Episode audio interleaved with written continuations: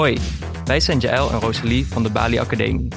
Samen maken wij in de Bali een programma over de AIDS-epidemie in Nederland en wat de gevolgen zijn voor de emancipatiestrijd voor de huidige LHBTIQ community. Zo'n 40 jaar geleden maakte AIDS in Amsterdam haar eerste slachtoffer. De epidemie die volgde liet een groot litteken na op de homogemeenschap. Vandaag keren we terug naar deze periode. Hoe was deze tijd voor Amsterdamse homo's? Wie beter dan Joost van Bellen om hierover te praten? Hij stond aan de wieg van de Nederlandse house scene. Hij was DJ in het vrije nachtleven in de jaren 80 en heeft van dichtbij gezien hoe de ziekte om zich heen sloeg. Nou Joost, je wordt een eh, creatieve Duitsboot genoemd, stond aan het begin van House in Nederland en was onderdeel van spraakmakende club Roxy. En je bent nu ook nog een boek aan het schrijven over jouw jeugd en jouw leven tot het jaar 1984. Hoe gaat je nieuwe boek heten en waar gaat het boek eigenlijk over? Uh, het boek heet Nachtdier. En het is een uh, oprecht gelogen autobiografie. Dus daardoor kan ik uh, mezelf transformeren tot iemand anders. Zodat ik ietsje meer afstand kan nemen. En van alles erbij kan verzinnen wat helemaal niet gebeurd is. Maar wel mijn gevoel kan plaatsen of het decor van bepaalde jaren erin kan zetten. Heel duidelijk kan maken. En uh, het is ook een boek dat gaat als een, als een sneltrein. Dus het, is, er gebeurt heel veel en het gaat heel snel. En uh, de um, emoties zijn ook best wel pittig erin. En het is geschreven vanuit uh, vanaf februari 2020 tot mei 2021. Dus het is een oudere DJ die terugkijkt op zijn leven en uh, dus een boek gaat schrijven. In Brazilië eerst.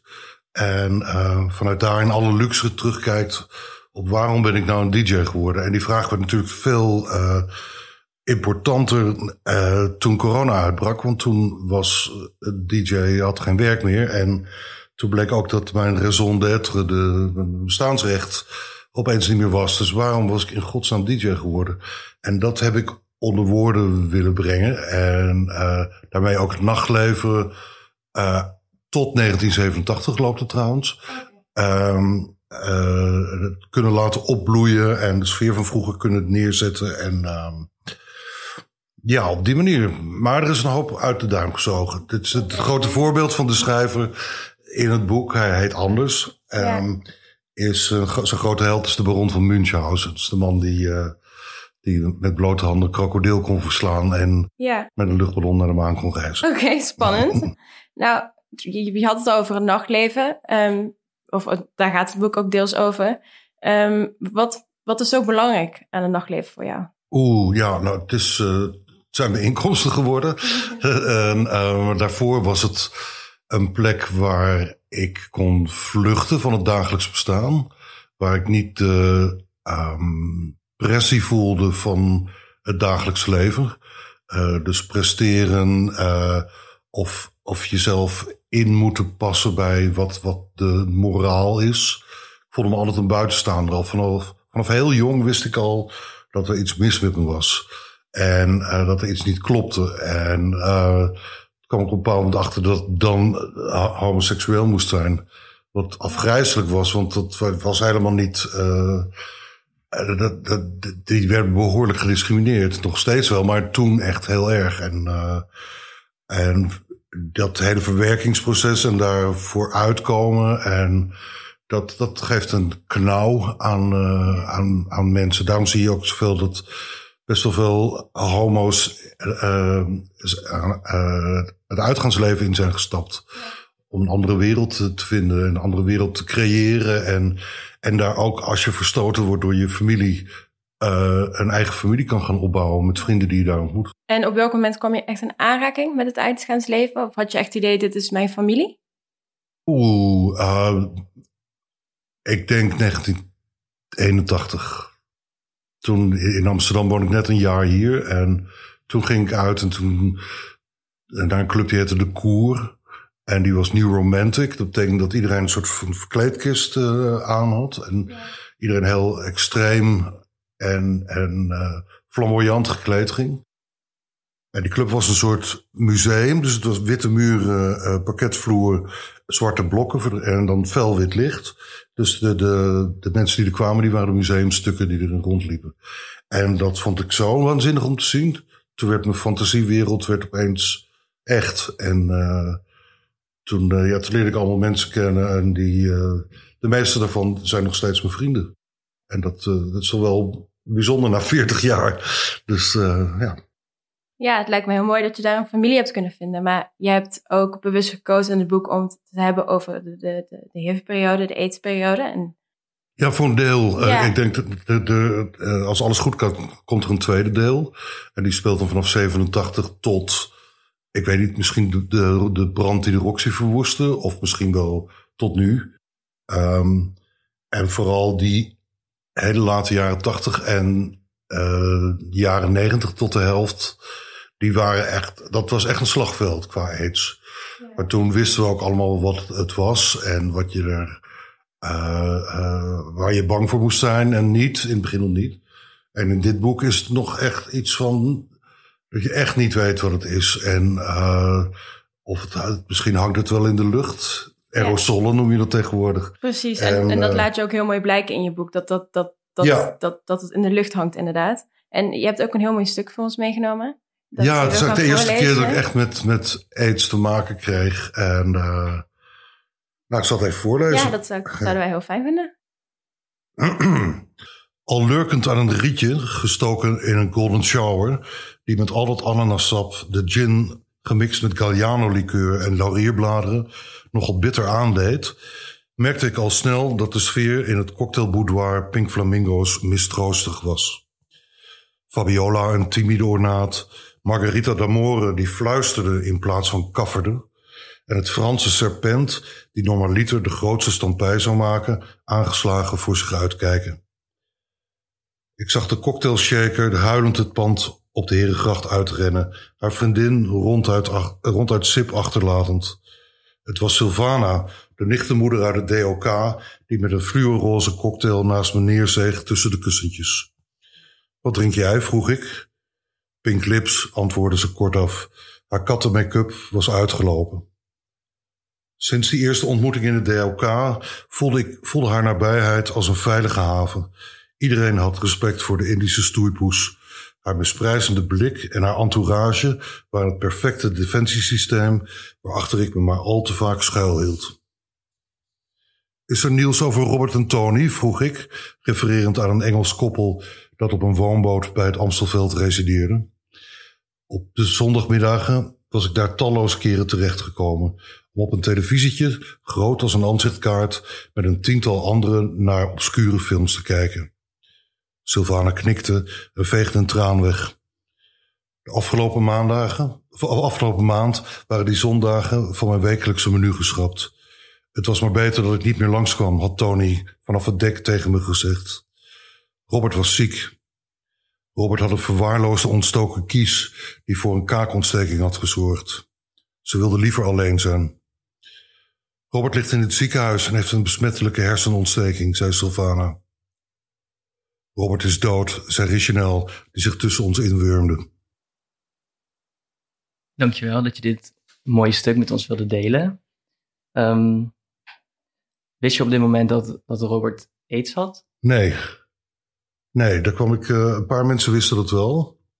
Um, ik kwam daar later achter. Want het, het, het, dat verhaal dat hij een, ont, een kies, uh, uh, hoe heet het, ontstoken kies had en een kaakontsteking werd, dat het naar zijn hersenen was geslagen, dat niemand dichtbij mocht komen, dat niemand afscheid mocht nemen. Dat was zo'n raar verhaal, want ook een besmettelijke hersenontsteking, wat is dat dan? En toen later, uh, ik denk ja, maar echt maanden, maanden later begreep ik dat het aids moet zijn geweest. Ja. En uh, ik hoor, heb van anderen gehoord die goed met hem bevriend waren. Dus dat zijn de cocktailshakes en haar vriendin. Dat die wel bij de begrafenis zijn geweest. Maar dat het woord aids helemaal niet viel. En um, Robert was weg, dat was natuurlijk overleden. En daarna ontstond er vreselijke toestand over waar dan het as verstrooid moest worden. Of wie dat dan mocht doen, met de familie ook. En ik weet niet hoe dat geëindigd is. Ik wilde dat ook eigenlijk niet weten. En die Tony, die in het verhaal voorkomt, zijn, die waren echt, echt een stel. Die is naar Engeland gegaan en is, heeft nooit meer contact opgenomen met de vrienden hier in Nederland. Dus er is, ze hebben een paar pogingen gewaagd om hem te vinden. En echt, uh, echt intense pogingen, maar dat is nooit gelukt. Ze weten niet of hij nog leeft, hij overleden is, of hij... Geen idee. En wanneer, wanneer was dit ongeveer? Was er al veel bekend over de ziekte in Nederland? Dat was 1983 dit. Dus toen was er, wat er bekend was, was dat, dat er een, een ziekte rondging die uh, uh, homomannen trof. Alsof er iets in de genen of in het DNA van homomannen zou zitten, waardoor die ziekte zou ontstaan. Um, dat het een Amerikaanse ziekte was. Het heet ook eerst anders dan AIDS. Het had iets met het woord gay erin. Um, en uh, vooral in Amerika werd het gezien als, dat, daar, daar was eigenlijk het ergst in het begin. Uh, als een straf van God. En dat werd hier eigenlijk klakkeloos overgenomen. Um, de Nieuwe Revue heeft er een artikel over geschreven in die tijd, ietsje later. En uh, dat was chockerend. En ik zag zelfs in, uh, in een televisiedocumentaire serie iets bij de Sonja Barend show met een aidspatiënt aan tafel. Wiens gezicht helemaal geblurred was. En hoe mensen daarvan schrokken. En ik weet ook dat, dat je toch mensen bang waren om elkaar een hand te geven, dichtbij te komen. Um, en omdat ik werkte zelf in 1984 en 85 en een stukje 86 werkte ik op de Wallen. Ik uh, was de eerste stoepier, zoals het chic heet. Dus kaartjes mhm. verkopen voor uh, wat nu de Bananenbar heette. Dat is volgens mij failliet. En um, een sekstheater. Daar was ik heel slecht in. Dus toen ben ik uh, geluid en licht gaan doen bij een seksshow, live show. En, en de aankondigingen. Niet het kreungeluid, maar de cassettebandjes omdraaien. En en er waren natuurlijk pornoacteurs en die, die waren er ook bang voor. Dus die gingen opeens, ja, gaat niet met die in bed liggen. Die heeft, die heeft een vlek op de, op de lichaam, dat is niet goed. En die had dan natuurlijk ook veel junks en, uh, op de wallen. En uh, dus daar begon het ook, uh, begon het ook te tieren, om zo maar te zeggen. Ja. Die dreiging was overal. Ja. Bij mij dan. Hè? En, en, ja, hoe voelde jij dat persoonlijk? Hoe, hoe kwam dat binnen? Ja, het is, het, het, het, is een dreiging waarvoor je. Kijk, ik, ik, was nooit zo seksueel actief. Ik was best wel preuts en uh, bangig ook om, om gekwetst te worden. Um, niet in de gamelijke zin, alhoewel mijn ontmaagding dan niet echt een, uh, een pretje was. Maar goed, um, maar vooral in, op geestelijke zin, omdat ik als kind ga je, omdat je als kind en als puber het liefde tussen twee mannen nergens leert, hoe dat, hoe dat werkt. Je ziet het niet op televisie, je leest het nauwelijks in boeken.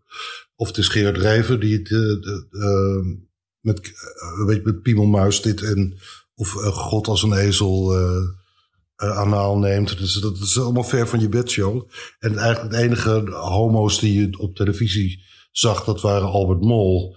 Die echt een, een ja, kakelgrage supernicht was. Hartstikke leuk. En uh, later misschien Jos Brink. Maar zo voelde ik me niet. En, uh, en dus je had geen voorbeeld. En op schoolplein leerde je niet hoe je, hoeveel heet, zoals hetero's doen. Je, je speelt met de liefde. Je flirt, je, uh, je leert zoenen, je leert de knijpjes van het vak, je leert hoe, hoe het is om verliefd te zijn, hoe dat uh, beantwoord wordt of niet. En als homo leer je dat helemaal niet. En dus als je op een bepaald moment zogenaamd volwassen wordt, dus na je achttiende of je. Dan, dan, dan, dan ben je totaal onervaren. En dan. Ik verafgoorde de liefde. En uh, ik zag dat als zoiets groots. En mijn eerste echte relatie, die die liep ook door de, op de klippen, omdat hij nog wel veel erger was dan ik uh, met dat. We verstikten elkaar in een. Uh, gewoon niet gewend zijn aan hoe je, hoe je ja. liefde moest geven en nemen. En dan heb je, daar hangt er dus dan een stigma omheen. En daarna komt dan die ziekte. Ja, dus dan denk je van, ik, doe, ik kan maar beter uh, helemaal niks doen. Ja. Ik kan beter seksueel niet actief zijn. Ja. En uh, dat is ook gebeurd bij mij. Best wel heel lang zonder seks geleefd. Ja. En, uh, Want was er niet een moment waarop je dacht, nu komt het echt gevaarlijk dichtbij voor mij? De ziekte zelf? Ja, dat is denk ik um, echt de Roxy geweest. Dat daar uh, steeds meer mensen die ik meemaakte, of, of echt de, de, kleurmakers op de dansvloer, dat de een naar de ander er niet meer was. En um, de een was dan op, uh, op wereldreis gegaan, de andere, er waren allemaal smoesjes voor, over in het begin. En uh, ze waren gewoon ziek of dood. En het ging best wel snel toen ook. En later kwamen mensen er meer voor uit. We hadden een barman in de Roxy die, die het kreeg. En Roxy heeft hem heel erg geholpen, Amerikaanse man. Echt een fantastische barkeeper die tegelijkertijd een bestelling kon opnemen, maar ook een andere bestelling aan het cocktails aan het shaken was. En dan nog met, ik weet misschien dat hij wel tien armen, iemand een vuurtje gaf en uh, wisselgeld. En dat, de perfecte barman. En, um, en die werd steeds magerder, maar die kwam er ook echt voor uit. En, en Roxy was een familie en die hebben ook wel oogje in het zeil gehouden. Ja. En toen hij begraven werd, um, of gecremeerd werd, toen zaten we daar allemaal toch ja, heel onwennig en, en aangeslagen. En um, op het einde ging Peter Gielen, dat is een man die, die heel veel opstartte in Amsterdam en ook de Roxy bijna eigenhandig gebouwd had. Die stond op en die gaf een, uh, davend applaus te geven. Maar niemand durfde dat. Ik heb nog steeds spijt dat ik niet ook ben opgestaan om ook een applaus te geven. En dat hadden we eigenlijk met z'n allen moeten doen. Dat was, maar dat was toen in die tijd was dat, ja, uitvaart, een uitvaart was sowieso iets heel raars en engs. En, uh, en dan voor AIDS was het helemaal raar. En, en toen de volgende was een, uh, die echt dicht bij me stond, was een goede vriend. En die kreeg het en uh, werd op een bepaald moment ziek en moest verhuizen. En um, zijn familie wilde niets met hem te maken hebben. Dat was al omdat hij homo was. Maar zeker nu hij ziek werd en aids kreeg, uh, wilde ze al helemaal niks met hem te maken hebben. Dus gelukkig was er het aidsfonds een, buddy of buddies die hem hielpen. En waren wij de vrienden. En dat betekent dat je dan. Uh, in het begin was dat nog wel leuk. En ik wilde het over zijn uitvaart hebben, omdat ik altijd feestjes organiseer en zo. Nou, dan kan je ook een uitvaart organiseren. Dus, uh, maar hij zei nee, hij, wilde gewoon niet doden. Maar hij zei: uh, zet mij maar gewoon, doe me maar in een vuilniszak. En zet me maar buiten zodra de, het grof vuil komt. In die vuilniszak. En, en zet dan speakers in het raam met de nummer één hit van dat moment. Keihard aan. En hup, ik in de vuilnis, uh, vuilniswagen weg. Nou, hij wilde gewoon niet dood. Maar ja, het was natuurlijk wel. En ik kon dus nog niet. Ik had geen enkele vat op wat dan die uitvaart moest zijn. En toen. Um,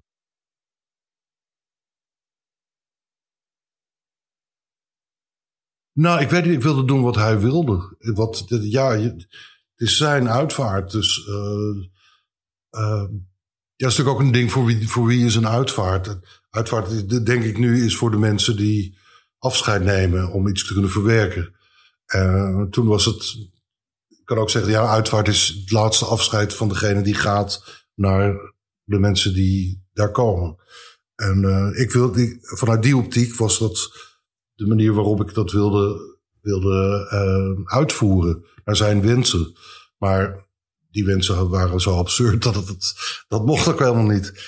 En, en het moment dat hij er niet meer was, um, dat hoorde ik, kreeg een, telefoontje van uh, Buddy. En, uh, en we, hadden, we konden verder geen uh, contact krijgen met familie.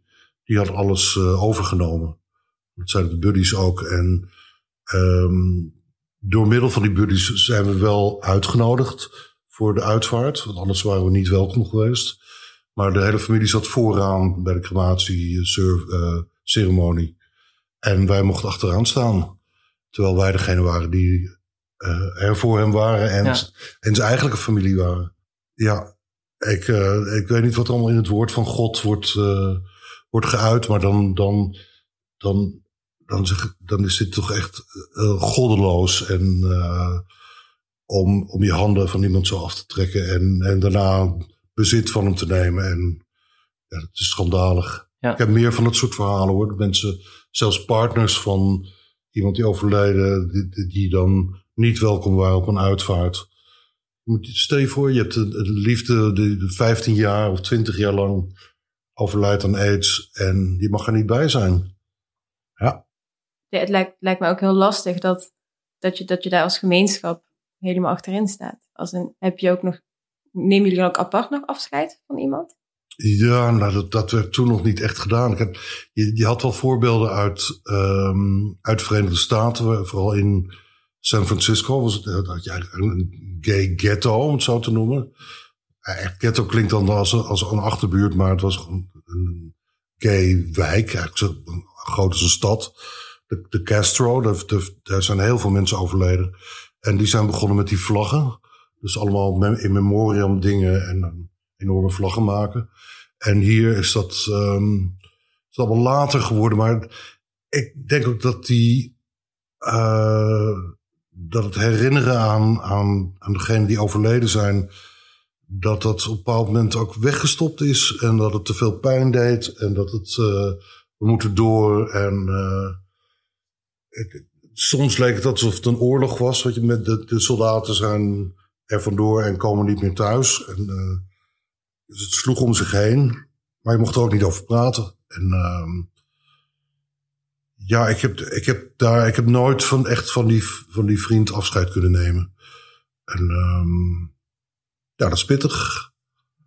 En dat, uh, ik denk ook dat die, dat, dat, dat het voor sommigen zo uh, triest is en zo, zoveel wonden heeft achtergelaten dat men er niet over kan praten of wil praten. En um, het is niet te vergelijken met de echte Tweede Wereldoorlog, maar misschien qua trauma voor sommigen wel. Dus je hebt mensen die de vreselijke dingen in de oorlog hebben meegemaakt en die daar nooit over gepraat hebben. En dat heb je bij aids ook. En um, dan, dan blok je, blokkeer je. En dat, uh, ja, dat is pittig en dat, uh, dat vreet aan je. Ik denk dat, dat sommige mensen zoiets hebben gehad. Ja, als zij gaan, dan ga ik ook maar. Ik weet dat ik in 91 was ik, uh, heb ik een tijdje in Buenos Aires gewoond. Dat ik dacht, oh, ik ga verhuizen en ik ga het daar helemaal maken. Wat absoluut niet lukte, maar goed, dat terzijde. En daar was een vriend van mij, een Braziliaan, en die had aids. Die lag in het ziekenhuis. En toen ben ik daar, uh, mocht ik langskomen. Het was iedereen à la uh, de, de, de corona-afdeling van nu een van die marsmannetjes pak, pakken met mondkapjes, helemaal beschermd, spatschermen, alles. En hij lag daar in quarantaine. En mocht ik naar binnen, maar moest ook zo'n pak aan. En ik denk, nee, dat, uh, dus ik heb een beetje half, een beetje half geweigerd, maar ook een mondkapje op. Ik zag hem daar liggen, echt zo mager. En, uh, en die ogen zo van, uh, zo bang van help. Wat gebeurt hier? En ik heb een mondkapje afgedaan en ik heb op zijn mond gekust. En uh, ik had zoiets, het maakt me niet uit of ik het krijg of niet. Ik, ik vind het belangrijker dat ik hem liefde kan geven dan dat ik zelf doodga. En dat, uh, ja, dat, dat, dit, ja, dat emotioneert me nu, maar dat uh, ik kreeg ontzettend op de flikker van de, van de artsen daar. En dat mocht echt niet. En uh, ja, ja, het bleek ook achteraf dat het helemaal, helemaal niet gevaarlijk was geweest, maar, maar toch. Dus, uh, en die persoonlijke angst, uh, was je zelf heel bang om het, om het te krijgen?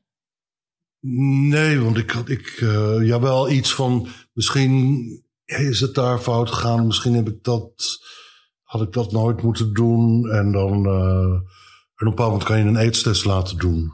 Dus dat heb ik gedaan. Ik moest ook een week of tien dagen wachten of zoiets. Enorm lang. Nou, dan in die, die tussentijd gaan alle scenario's gaan door je hoofd heen. En, uh, en toen werd ik gebeld. En uh, dat was volgens mij gewoon de GGD. En die zei, nou meneer, de uitslag is negatief. Nou, ik dacht ik dood ging gewoon ter plekke. Ja, negatief, dat klonk niet positief natuurlijk. Maar het was dus eigenlijk positief nieuws, maar ik legde dat helemaal verkeerd uit. Dus dat, dus dat moest echt wel eventjes benadrukken van, u heeft het niet.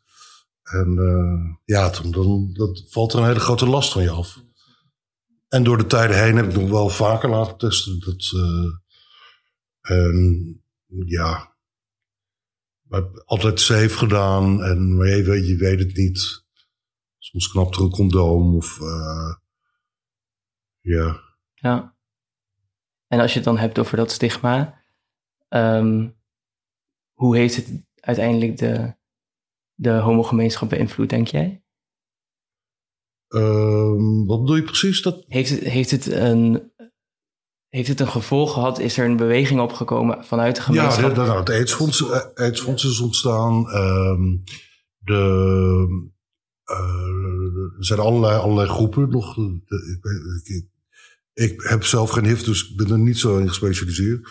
Um, ik ben zelf het Love Ball gaan doen in de Roxy van 1991 tot en met 95.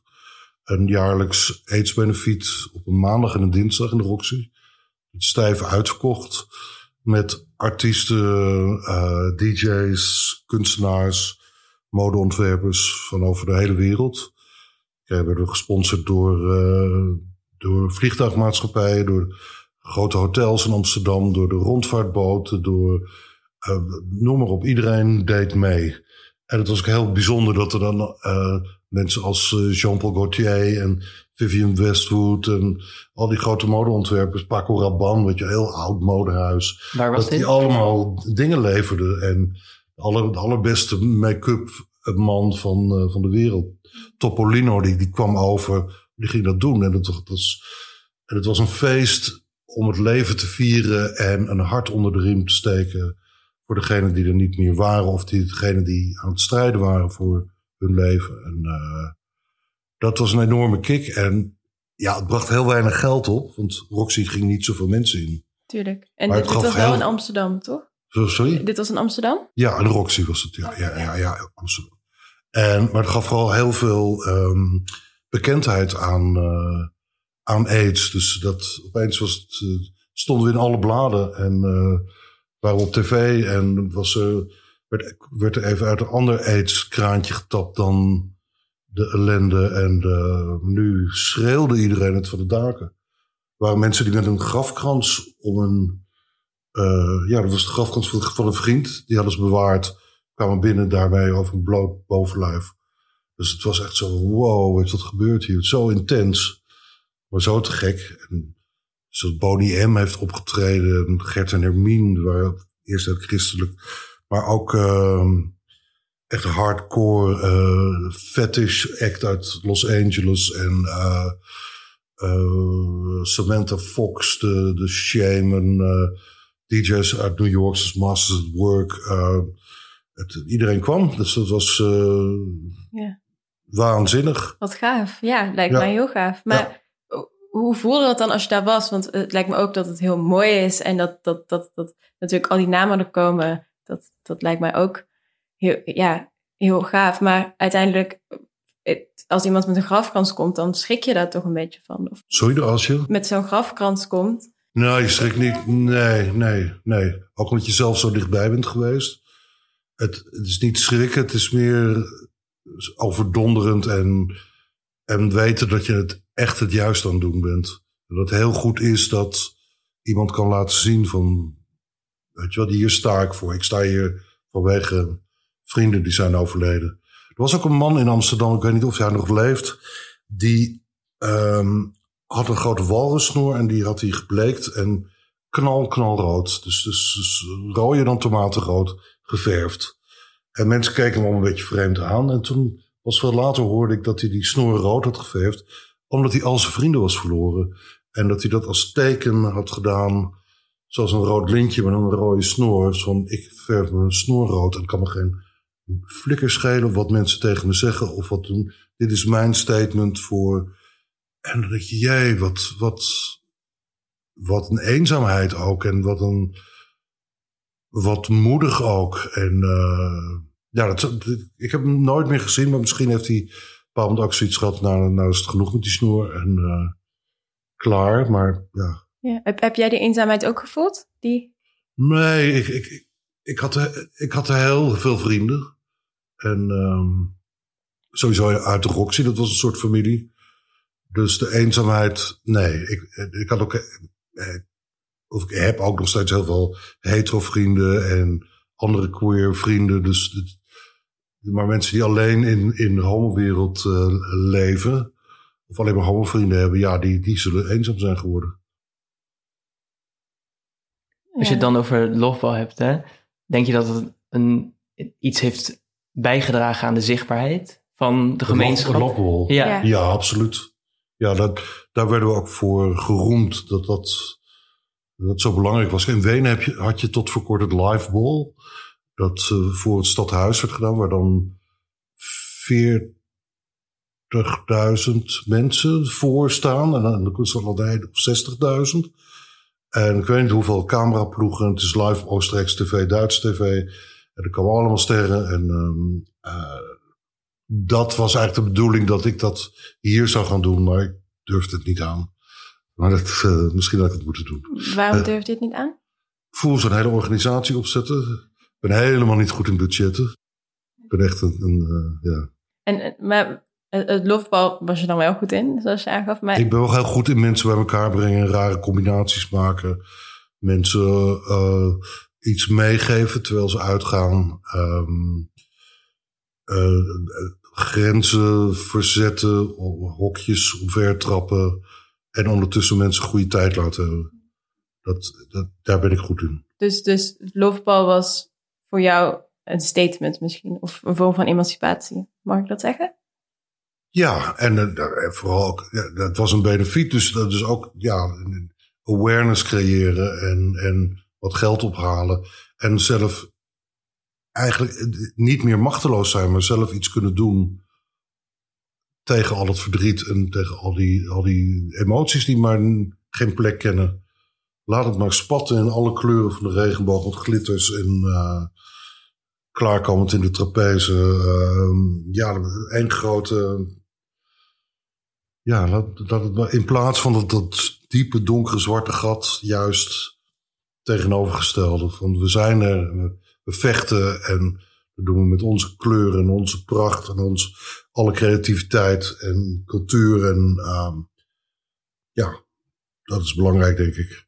Ja. En, en hoe doe je dat nu nog steeds? Dat voortzetten? In plaats van het lofbol is er nu. Ja, wat minder, maar, maar ik ben nog steeds wel van de hokjes omverwerpen, ja.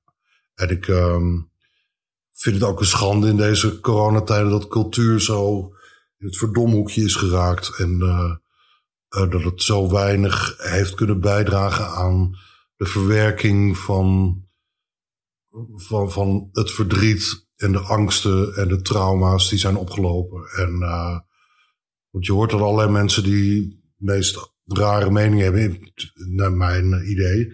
Um, maar je, hoort, hoort niet wat kunst en cultuur horen te doen.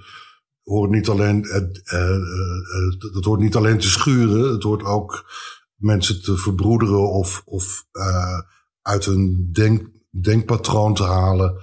Of uh, te omarmen. En uh, ja, dat, dat, dat, hele, dat is helemaal weggehaald. En dat konden we met het Loveball wel doen. En natuurlijk, het eet sowieso heel veel le levens van artiesten, uh, kunstenaars en schrijvers en, uh, uh, gepakt. Dus dat, dat klopte wel. En, en hoop je ook dat je boek dat ook gaat doen? Sorry, hoop je? Jouw boek? Of... Ja, ik weet het niet. Ik, ik heb geen idee. Het wordt al een beetje geroepen als het, het is een schelmenroman. En um, ik denk dat veel mensen met rode oortjes zullen lezen. En ik hoop wel dat het. ik denk ook dat een aantal mensen boos zullen worden. Of um, misschien wel duivelsuitdrijvers naar mijn huis gaan sturen of zo. Waarom? Waarom worden ze boos? Nou ja, dan moet je maar, dan moet je maar lezen. en het is, ja, het is best wel een pittig boek. En het is, um, ja, ik hoop wel dat het, dat, het, dat het bepaalde dingen gaat veroorzaken. In ieder geval recht geeft aan die, zo, dat heet al die velvet rage. Dat je, je dat je boos bent, ergens diep van binnen boos bent. Dat je niet geaccepteerd bent en je buitengesloten hebt gevoeld. En hoe ziet dat uit? En ik hoop dat het daar uh, voor doet. Ja, want je zegt ook geaccepteerd worden. En ik denk dat dat nu um, heel, een heel belangrijk onderwerp is. En dat het ook vaker naar ja. voren komt. En uh, we hebben het nu ook veel meer over de aidscrisis en homo-emancipatie. Bijvoorbeeld in de uh, Roze Revolutie van Michiel van Erp. Ja. Waar je ook aan mee hebt gedaan. Ja. Um, waarom denk je dat dat nu zo belangrijk Oh, ik, ben heel blij dat, het nu, dat er nu eindelijk een dat er nieuwe generaties zijn die het nog breder trekken en die weer gaan staan schreeuwen van hallo, we zijn er en uh, let eens op ons en uh, uh, zorg dat, het, dat we geaccepteerd worden. Want dat, dat, dat is, het is nog steeds niet goed. Het is nog steeds niet overal geaccepteerd. Er wordt nog steeds voor homo uitgescholden. En, um, en waarom dat juist nu gebeurt, ik, ik weet het niet. Misschien omdat AIDS-generatie, of de AIDS-generatie, mijn generatie waar AIDS zo, zo heeft huisgehouden, dat die daarna, eh, eind jaren negentig, was het natuurlijk dat, de economie heel goed liep. En dat was één groot feest. En uh, er waren medicijnen tegen, tegen AIDS, dus mensen konden het overleven. En, en dat is een soort van totaal ver van bedverhaal voor een andere generatie geworden daardoor. Ik ben heel blij dat dat nu bij elkaar komt. En dat, uh, maar je ziet ook bij de oudere homo's dat ze bijvoorbeeld uh, de regenboogvlag niet begrijpen of willen begrijpen. Of je hebt ook homo's die in allerlei hokjes weer denken van oh, dat is een uh, top, dat is een bottom, dat is een butch queen, dat is een, um, een beer, dat is een cup, dat is zelfs binnen de berenbeweging heb je dan weer allemaal onder die hokjes die moeten maar blijven, blijkbaar voor mensen. En uh, ik zou ze liefst allemaal gaan afbranden, stuk voor stuk. Want maar goed, tot het zover is, pak dan maar je hokje en laat zien dat je er bent. En om je identiteit te geven. Maar... Ja, ik denk dat het heel mooi is wat je zegt. Um, we gaan een beetje afronden en ik ben dan ook eigenlijk benieuwd of die tijd, die crisis, invloed heeft gehad op jouw leven en hoe je daar nu nog mee omgaat of dat je je leven nu anders inricht omdat je die tijd hebt meegemaakt?